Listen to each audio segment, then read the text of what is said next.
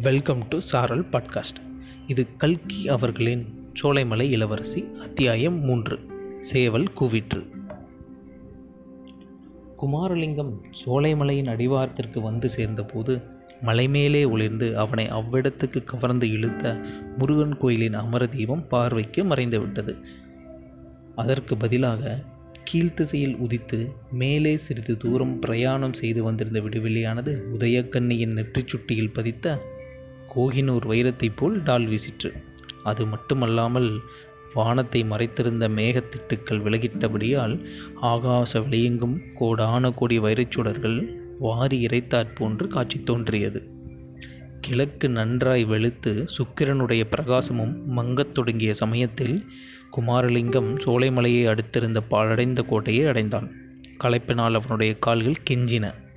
தன்னை மீறி வந்த தூக்கத்தினால் கண்களும் தலையும் சுழன்றன. இனிமேல் சிறிது தூரமும் நடக்க முடியாது. இந்த பாலடைந்த கோட்டைக்குள்ளே புகுந்து எங்கேயாவது ஒரு இடிந்த மண்டபத்தை பார்த்து படுத்துக்கொள்ள வேண்டியதுதான். ஜனசஞ்சாரம் இல்லாத இடம். பத்திரத்துக்கு குறைவொன்றுமில்லை என்று மனதில் எண்ணினான். மதில் சுவர் இடிந்ததனால் ஏற்பட்டிருந்த வழி மூலமாக கோட்டைக்குள்ளே புகுந்து சென்றான். மிக வியப்பான எண்ணம் ஒன்று அப்போது அவன் மனத்திலே தோன்றிற்று. அந்த கோட்டைக்குள்ளே முன் எப்போதோ ஒரு சமயம் ஏறக்குறைய இதே மாதிரி சந்தர்ப்பத்தில் ஒளிந்து கொள்வதற்காக பிரவேசித்தது ஞாபகத்துக்கு வந்தது. எப்போது எதற்காக அவ்விதம் நிகழ்ந்தது என்பதெல்லாம் ஒன்றும் தெளிவாகவில்லை. மூன்று வருஷத்துக்கு முன்னால் அவன் இந்த மலையில் மேலுள்ள முருகன் கோயில் திருவிழாவுக்கு வந்திருந்த போது அந்த பாலடைந்த கோட்டையை மேலிருந்து பார்த்தானே தவிர அதற்குள் பிரவேசிக்கவில்லை. பின் எப்போது அங்கேதான் வந்திருக்கக்கூடும்? இது என்ன பைத்தியகார எண்ணம்? கோட்டைக்குள்ளே மேலும் போக போக அந்த எண்ணம் உறுதிப்பட்டு வந்தது. மேட்டிலும் பள்ளத்திலும் கல்லிலும் காரையிலும் அவன் ஏறி இறங்கி நடந்து சென்றபோது நிச்சயமாக இங்கே முன்னொரு தடவை நாம் வந்திருக்கிறோம். ஆனால் அச்சமயம் இந்த இடங்கள் எல்லாம் இவ்விதமாக இல்லை என்று தோன்றியது. இன்னும் கொஞ்ச தூரம் சென்றதும் காடாக மண்டி கிடந்த மரம் செடிகளுக்கு மத்தியில் ஒரு சிறு மண்டபம் இருப்பது தெரிய வந்தது. அதற்கு சற்று தூரத்தில் மேல் மச்சுக்கள் எல்லாம் தகர்ந்து விழுந்து கீழ்த்தளம் மட்டும் அதிகம் சிதையாமல் இருந்த ஒரு கட்டிடம் காணப்பட்டது. மேற்படி மண்டபமும் அப்பாலிருந்த கட்டிடமும் அவனுக்கு நன்றாய் பழக்கப்பட்டவையாக தோன்றின. எப்பொழுது எந்த முறையில் என்பது மட்டும் தெளிவாகவில்லை. தூக்க மயக்கத்தினால் நன்றாக யோசித்து ஞாபகப்படுத்திக் கொள்ள முடியவில்லை. எல்லாவற்றுக்கும் இந்த மண்டபத்தில் சிறிது நேரம் படுத்து உறங்கலாம். உறங்கி எழுந்த பிறகு மனத்தெளிவுடன் யோசிக்கலாம் என்று தீர்மானித்தான். அந்த தீர்மானத்தை நிறைவேற்றுவதற்காக மண்டபத்தின் விளிம்பில் ஒரு தூணோரமாக உட்கார்ந்தான். கீழ்த்தளம் அவ்வளவு சுகமாக இல்லை. குண்டும் குழியும் கல்லும் கட்டியமாகத்தான் இருந்தது. தலை தலைக்கு வைத்து கொள்ளவும் ஒன்றுமில்லை. ஆனாலும் இனி ஒரு நிமிஷமும் தூக்கத்தை சமாளிக்க முடியாது. கையை மடித்து தலைக்கு வைத்துக்கொண்டு படுத்துக்கொள்ள வேண்டியதுதான் என்று குமாரலிங்கம் எண்ணினான். அப்போது எங்கேயோ பக்கத்தில் இருந்த கிராமத்திலிருந்து கொக்கரக்கோ என்று கோவில் கூவும் சத்தம் கேட்டது. கொக்கரக்கோ கொக்கரக்கோ கொக்கரக்கோ. மூன்று தடவை சேவல் கோழி கொக்கரக்கோ என்று கூவிய போது குமாரலிங்கத்தின் கண்ணெதிரே இந்திர ஜாலமோ மகேந்திர ஜாலமோ என்று சொல்லும்படியாக பெரிய அதிசயம் நிகழ்ந்தது. அவன் உட்கார்ந்த மண்டபம் புத்தம் புதிய அழகான வசந்த மண்டபமாக மாறியது. மண்டபத்தை சுற்றியிருந்த காடு ஒரு நொடியில் மலர்கள் பூத்து குலுங்கிய செடிகளும் மரங்களும் உள்ள உத்தியானவனம் ஆயிற்று.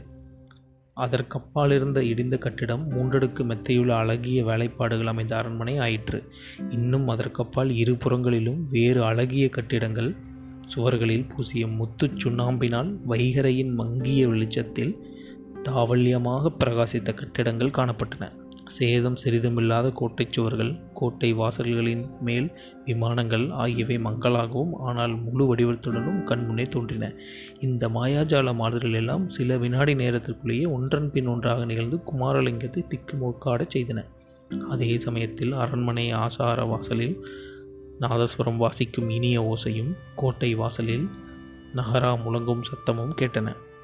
நல்ல அந்தகாரத்தில் பளிச்சென்று மின்னும் ஏறக்குறைய இதே மாதிரி சந்தர்ப்பத்தில் முன்னொரு தடவை இந்த கோட்டைக்குள்ளே தான் பிரவேசித்தது முற்றிலும் உண்மை. அதில் சிறிதும் சந்தேகமே இல்லை. இன்றைக்கு ஏறக்குறைய நூறு வருஷத்துக்கு முன்னால் தென்பாண்டி நாட்டில் மேற்கு மலை தொடருக்கருகில் இரண்டு பெரிய பாளையப்பட்ட வம்சங்கள் பிரசித்தி பெற்று விளங்கின.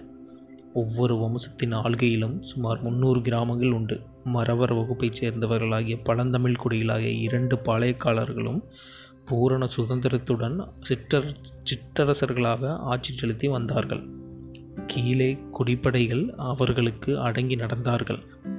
மேலே அவர்கள் மீது அதிகாரம் செலுத்துவதற்கோ கப்பம் கேட்பதற்கோ உரிய பெரிய அரசாங்கம் எதுவும் கிடையாது.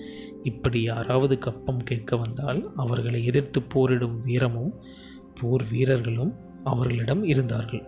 மின்னலில் விஸ்தாரமான பூப்பிரதேசத்தின் தோற்றம் கண்ணுக்கு புலனாவது போல் அந்த பழைய கோட்டையின் அதிசயமான வரலாறு முழுவதும் குமாரலிங்கத்துக்கு ஞாபகம் வந்தது.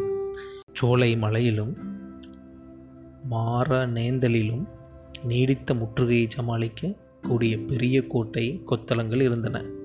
அக்காலத்திலேதான் கும்பெனியாரின் ஆட்சி பாரத நாடெங்கும் பரவிக்கொண்டு வந்தது. பண்டம் விற்கவும் பண்டம் வாங்கவும் வந்த வெள்ளைக்கார வியாபாரிகள் முதலில் தங்கள் சொத்துக்களை பாதுகாத்துக் கொள்வதற்காக வீரர்களை சேர்த்து படை திரட்டினார்கள். பிறகு அந்த படைகளை கொண்டு நாடு பிடித்து அரசாள தொடங்கினார்கள். அரசாட்சி எல்லாம் ஈஸ்ட் இந்தியா கம்பெனியின் பெயரிலேயே நடந்தது. வியாபாரத்துக்காக வந்தவர்கள் அரசாங்கம் நடத்தத் தொடங்கினால் அதன் லட்சணம் எப்படி இருக்கும் என்று சொல்ல வேண்டியதில்லை. எந்தெந்த முறையில் பொருள் திரட்டலாமோ எவ்வளவு சீக்கிரம் திரட்டலாமோ? அதுதான் கம்பெனி. அரசாங்கத்தின் முக்கிய நோக்கமாயிருந்தது.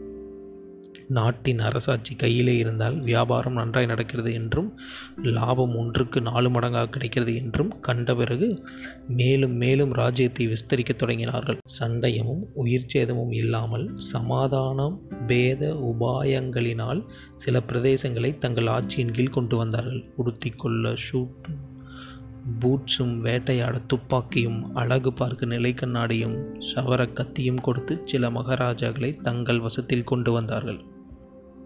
அந்த பாளையக்காரர்களுக்கு விரோதி யார் என்று தெரிந்து கொண்டு விரோதிகளை பூண்டோடு அழைத்து விடுவதாக வாக்குறுதி கொடுத்து சிலரை தங்கள் மேலதிகாரத்தை ஒப்புக்கொள்ளச் செய்தார்கள். இந்தியர்களின் பரம்பரை குலதர்மமான விருந்தோம்பல் குணத்தை உபயோகப்படுத்தி கொண்டு சில சிற்றரசர்களையும் ஜமீன்தாரர்களிலும் பிரிட்டிஷ் கம்பெனி ஆட்சியின் அத்தியந்த சிநேகிதர்களாக்கி கொண்டார்கள். இந்த வருஷம் சிநேகிதர்களாயிருந்தவர்களை அடுத்த வருஷம் அடிமையாக்கி கொண்டார்கள். இப்படியெல்லாம் நடந்து கொண்டிருந்த காலத்தில் சோலைமலை கோட்டையின் புராதான சிங்கானத்தில் வீட்டிருந்து செங்கோல் செலுத்தி வந்த மகாராஜாதிராஜ வீரராமலிங்க குலோத்துங்க ருத்திரத்தேவர் பிரிட்டிஷ் கம்பெனியாரின் அத்தியந்த சிநேகிதரானார்.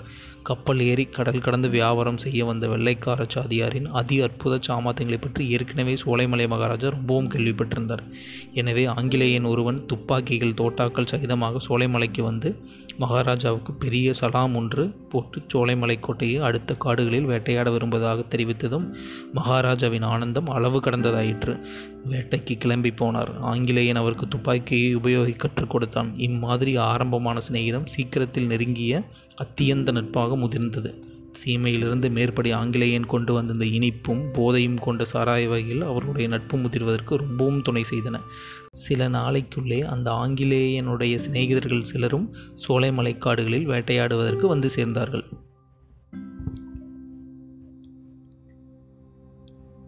இந்த அத்தியாயம் முடிந்தது. நாம் மீண்டும் அடுத்த அத்தியாயத்தில் சந்திக்கலாம். நன்றி.